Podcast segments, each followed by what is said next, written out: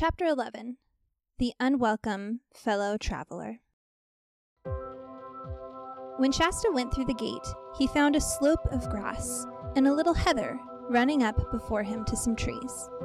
He had nothing to think about now and no plans to make. He had only to run, and that was quite enough. His limbs were shaking, a terrible stitch was beginning in his side, and the sweat that kept dropping into his eyes blinded them and made them smart. He was unsteady on his feet, too, and more than once he nearly turned his ankle on a loose stone. I'm Katie, and this is Becky. Welcome to For Narnia and for Aslan. Together we're exploring the horse and his boy, and in Chapter 11, Shasta runs until he runs into King Lune and delivers his message at last. The party rides off to defend Anvard against Rabadash, but Shasta falls behind, and once Rabadash passes by, he finds himself alone on the mountain pass. Yet he is not alone. Aslan is there and speaks with him. Such a cool chapter.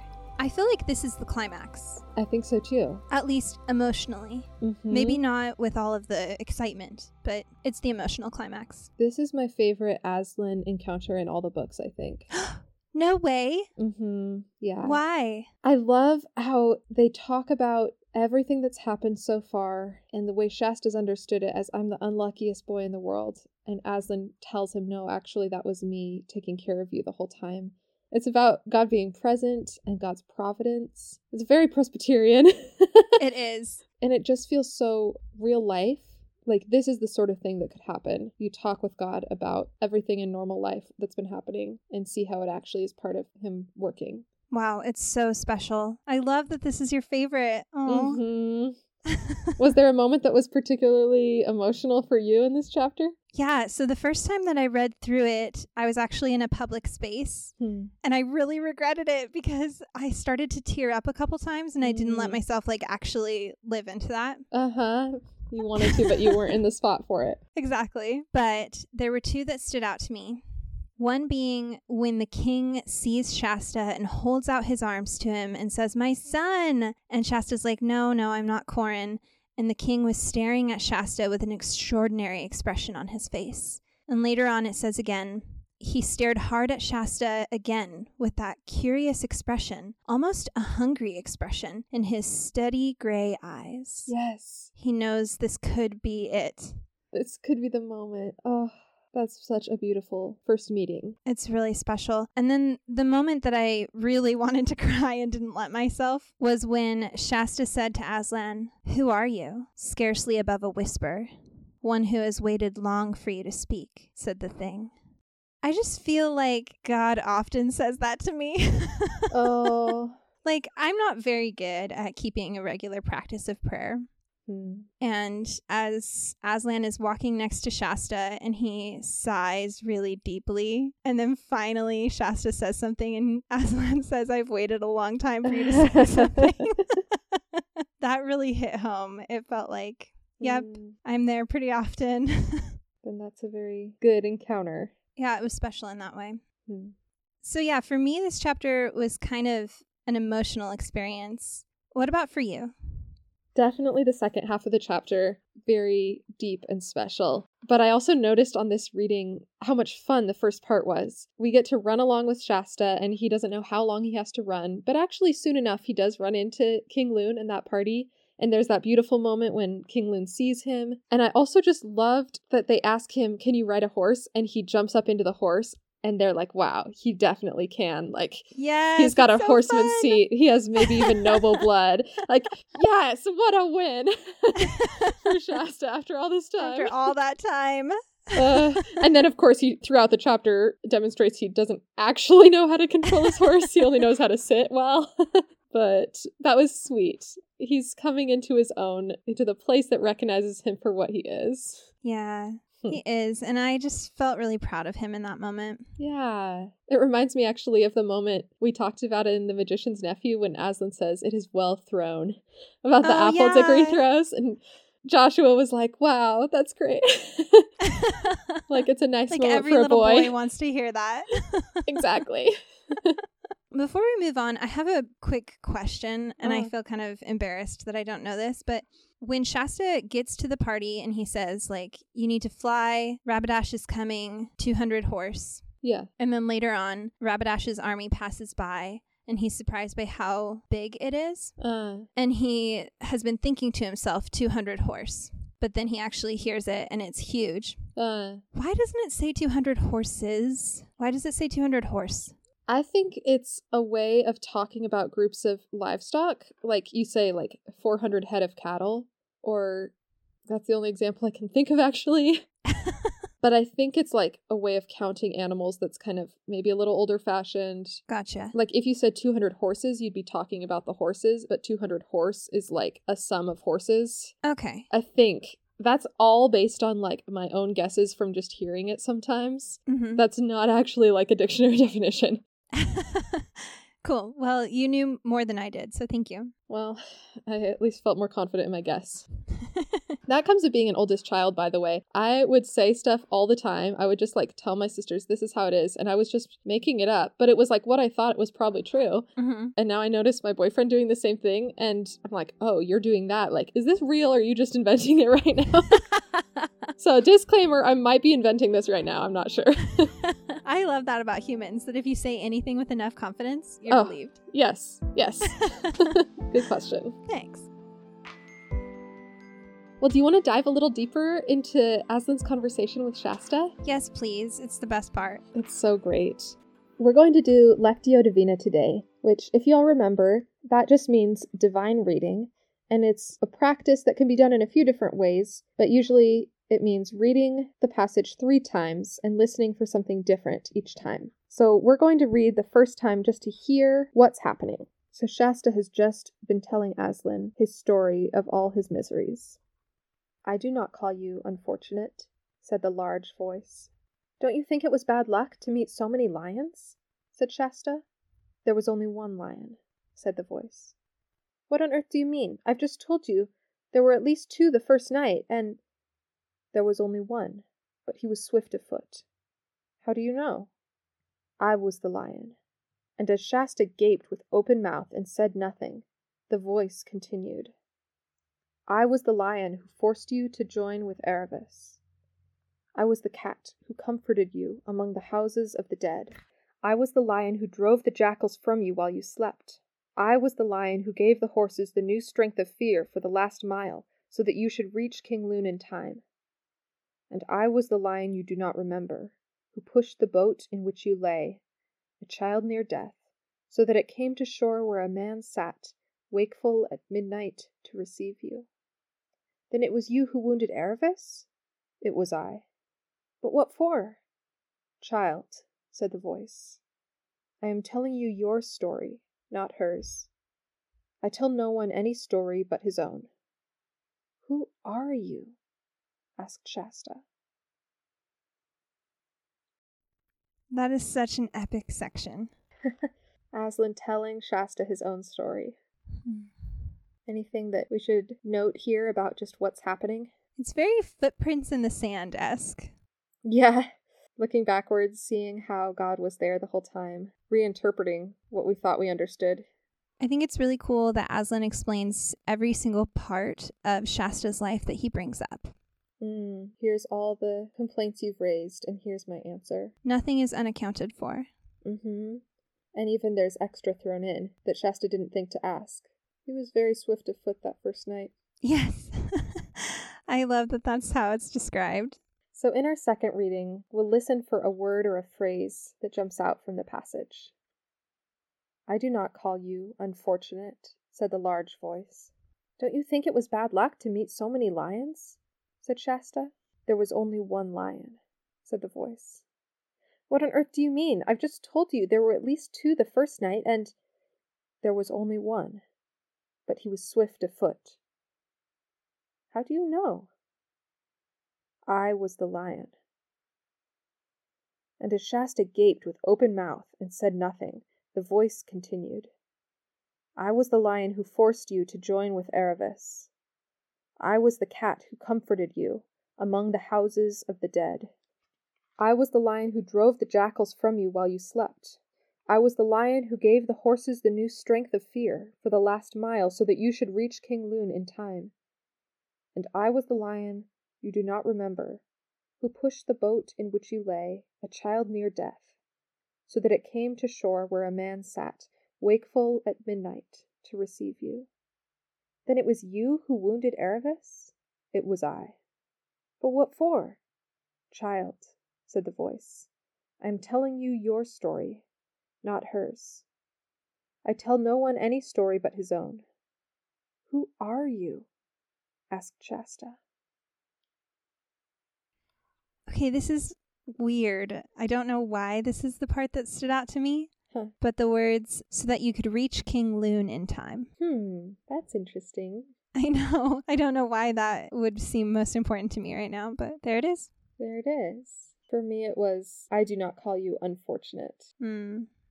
It's interesting the variety of tactics that this lion uses strength of fear, comfort, scratching Aravis, Protection. Mm-hmm. The third time we'll listen for an invitation. I do not call you unfortunate, said the large voice. Don't you think it was bad luck to meet so many lions? said Shasta. There was only one lion, said the voice. What on earth do you mean? I've just told you there were at least two the first night, and there was only one, but he was swift of foot. How do you know? I was the lion. And as Shasta gaped with open mouth and said nothing, the voice continued. I was the lion who forced you to join with Aravis. I was the cat who comforted you among the houses of the dead. I was the lion who drove the jackals from you while you slept. I was the lion who gave the horses the new strength of fear for the last mile so that you should reach King Lune in time. And I was the lion you do not remember, who pushed the boat in which you lay, a child near death, so that it came to shore where a man sat, wakeful at midnight, to receive you. Then it was you who wounded Aravis? It was I. But what for? Child, said the voice, I am telling you your story, not hers. I tell no one any story but his own. Who are you? asked Shasta. Okay, something cool came up. Really? Yeah, okay. So the beginning of the book says that he's called Shasta. Uh, And then Aslan says, I do not call you unfortunate. hmm. But what does Aslan call him? He calls him child, and he leads him to King Lune, who calls him Corin and my son. Mm. There's just like a lot of connections there happening in my mind. Oh, wow. Who is Shasta, according to Aslan? That's really cool. yeah. Wow, I love that connection to the very first chapter, who is called Shasta, because you noticed it then too. This might not Mhm. be all of who he is. He's called Shasta, and he calls himself unfortunate. Yeah, but Asa doesn't. Hmm. So I guess my invitation is to ask, what do I call myself? And is that what I fully am? Hmm. That's the same sort of invitation I heard. The voice says, I tell no one any story but their own. And like you, I do not call you unfortunate. So asking Jesus to retell me my story. Hmm. And isn't that interesting that hearing his own story, Shasta says, Who are you? That that's the burning question that comes out. Yeah. And he asks it twice. Yeah, at the beginning and then again.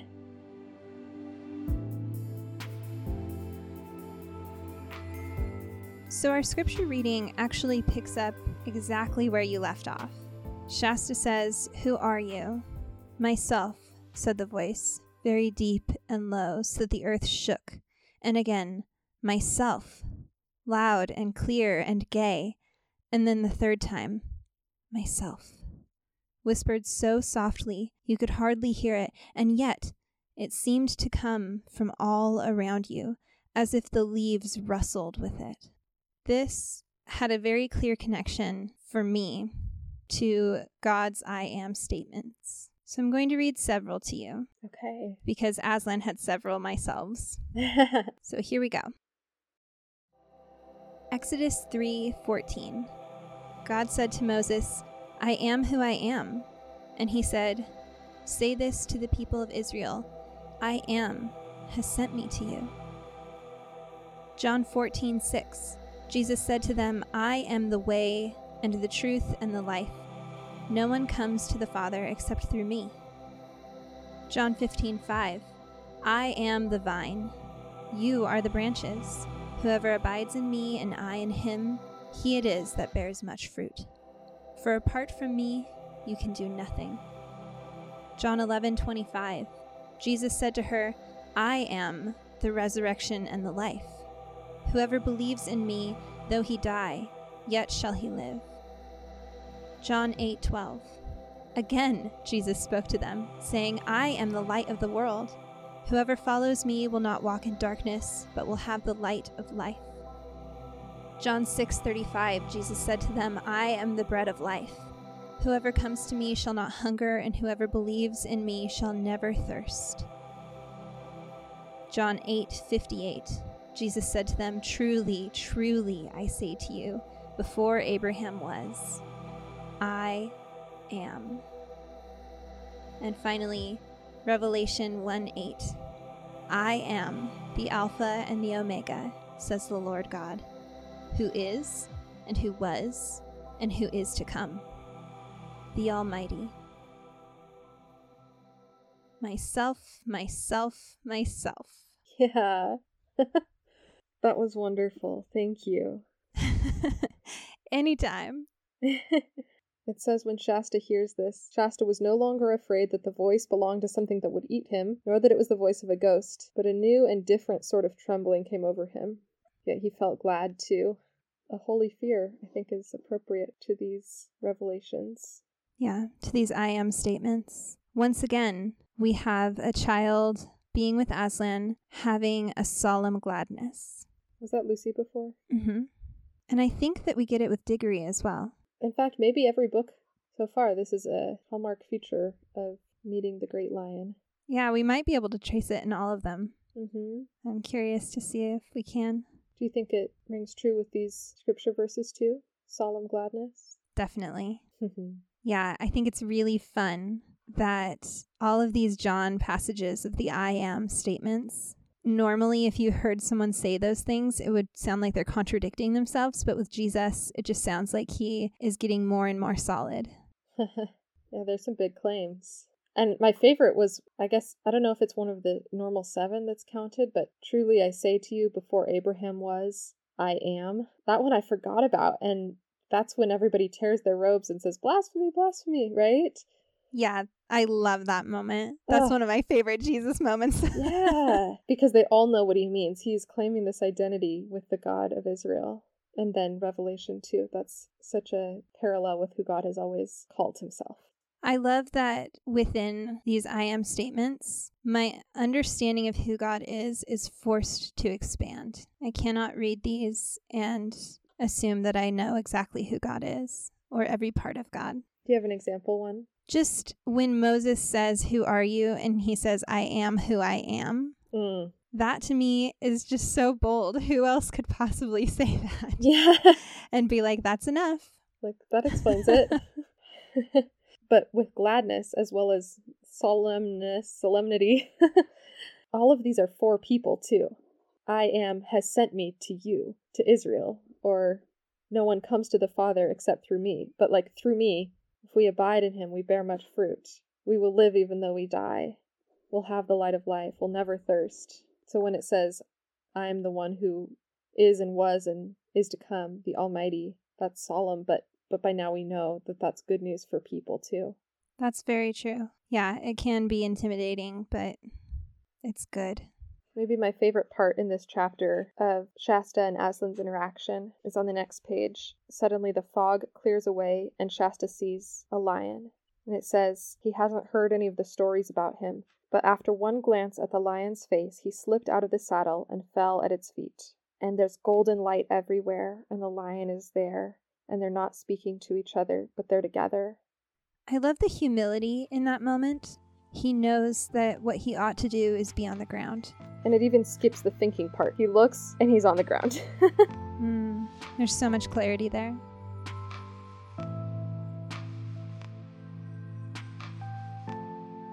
Katie, how can we be applying this to our life? What workshop do you have for us? Well, this week I've had a few phone calls with my sisters, with friends, hearing about people's lives, and there's just some things that are harder than I wish they were in other folks' lives around me. My sister was just sharing with me about one of her friends who had an opportunity fall through, and she just doesn't have a landing place, like a solid family to go back to, or any job that's ever been quite right. There's people who care about her, but life is just harder than it should be running into other people in life, people who get a harder start and seems like they just are stuck in a cycle of I experienced trauma and so life is just going to be harder the whole time no matter how hard I work. Like it just feels like that. I've just been kind of sad hearing about these stories and not being able to see how they're going to turn out okay. There's a heaviness to that, to carrying other people's stories. Yeah, and I want to say, okay, let's just jump in and like go over the top and fix it but that also feels like undoable and like to be the sort of support they would need would be this huge requirement like huge task. I don't know. So far i haven't felt like yes this is the call. But then what? Are we just leaving them to flounder there? And sometimes of course there's no sense of what actually would be needed. So that's kind of vague and partly because you know you can't just share everybody's names with their stories. But yeah, looking around and seeing life is really hard for some folks, even people that are really trying to do a good job at it. Yeah, it's frustrating. It feels like there are some people who just have a harder time. Yeah, they just like drew bad cards at the beginning of the game. Like Shasta. Yeah, like Shasta. I don't know. I don't feel like I could go to them and say, I do not call you unfortunate. Right. Here's how all these things are working for good. Yeah, that's not necessarily your position, but there is something that Aslan says that you can do. He says, Tell me your sorrows. And then he listens. I think that's really powerful to be given permission to tell and to be heard. How do you think that applies, like, if there's someone else's sorrows? Like praying for someone, you know, telling their sorrows? Hmm. Well, in that case, I feel like the application within prayer is that they can see where God is present. Yeah, that Aslan will come to them and say, I don't call you unfortunate, as he can. Right. But it's not easy. I wonder what Aslan's definition of unfortunate is. You know, like by all other accounts, Shasta totally is unfortunate. Maybe not for like the jackals and lions, although that seems like it too. But like his life he grew up in with Arsheesh, yeah, he got a bad hand. Yeah, he did. But to Aslan, it was all leading somewhere, and Aslan was working the whole time, and so it's not unfortunate. I wonder if God would call anyone unfortunate in that case. Uh, well, I guess, I mean, it makes me think of the Beatitudes like, blessed are the poor, the meek. The ones he says woe about are the rich and the laughers and the ones who think they understand. I don't know, he defines it based on do they see me in their life or not. Yeah, so maybe that's who is unfortunate. It's the people who are getting theirs now and who don't have God present at all. Mm. Shasta really is operating thinking about lucky or unlucky, fortunate or unfortunate. And Aslan's showing nothing is about luck. Everything is governed, everything is in my hands. Which is confusing. How come you would wound Aravis? How come things go badly? But just looking at his own story and how Aslan's redeeming it, it's enough. I wish I could bring more clarity to this for you. Well, of course, it's a big question, too. Yeah. I hadn't thought of that. Tell me your sorrows and what that might look like for someone else. I think it's such a good moment. Mm. Yeah, we haven't gotten a lot in Shasta's head for a while. I mean, a little bit, but this is a moment when we see how he's been processing this whole thing his whole life, and Aslan's the one who stands there to hear it. Hmm. I'm shocked at the quality of this writing. It's so good. Isn't it incredible? My goodness, yeah. Just on this page in front of me, it says, No one ever saw anything more terrible or beautiful. Hmm. Ugh. Lewis. The High King above all kings stooped toward him. Its mane and some strange and solemn perfume that hung about the mane was all around him. It touched his forehead with its tongue. He lifted his face, and their eyes met. Then instantly, the pale brightness of the mist and the fiery brightness of the lion rolled themselves together into a swirling glory and gathered themselves up and disappeared. He was alone with the horse on a grassy hillside under a blue sky, and there were birds singing. Well, friends, the hour has struck. We'll see you next week with Chapter 12 of The Horse and His Boy.